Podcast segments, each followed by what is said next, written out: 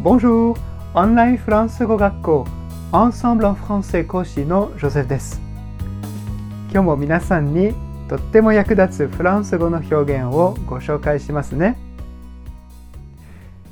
いきなり運動したら足がつっちゃって痛いですよね。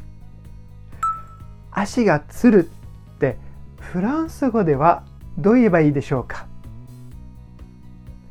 ？Aïe, j'ai une crampe à la jambe.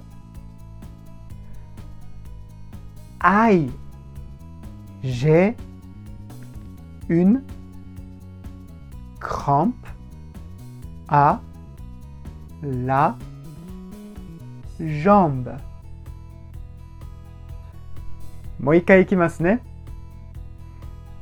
Aïe, j'ai une crampe à la jambe.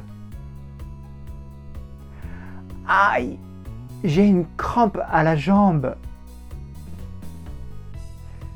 痛い足に痙攣があります。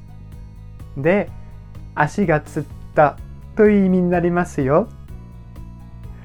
運動する前は足がつらないようにストレッチをしてくださいね。さて、もっとフランス語を勉強したいという方は、アンサンブルのレッスンでお待ちしています。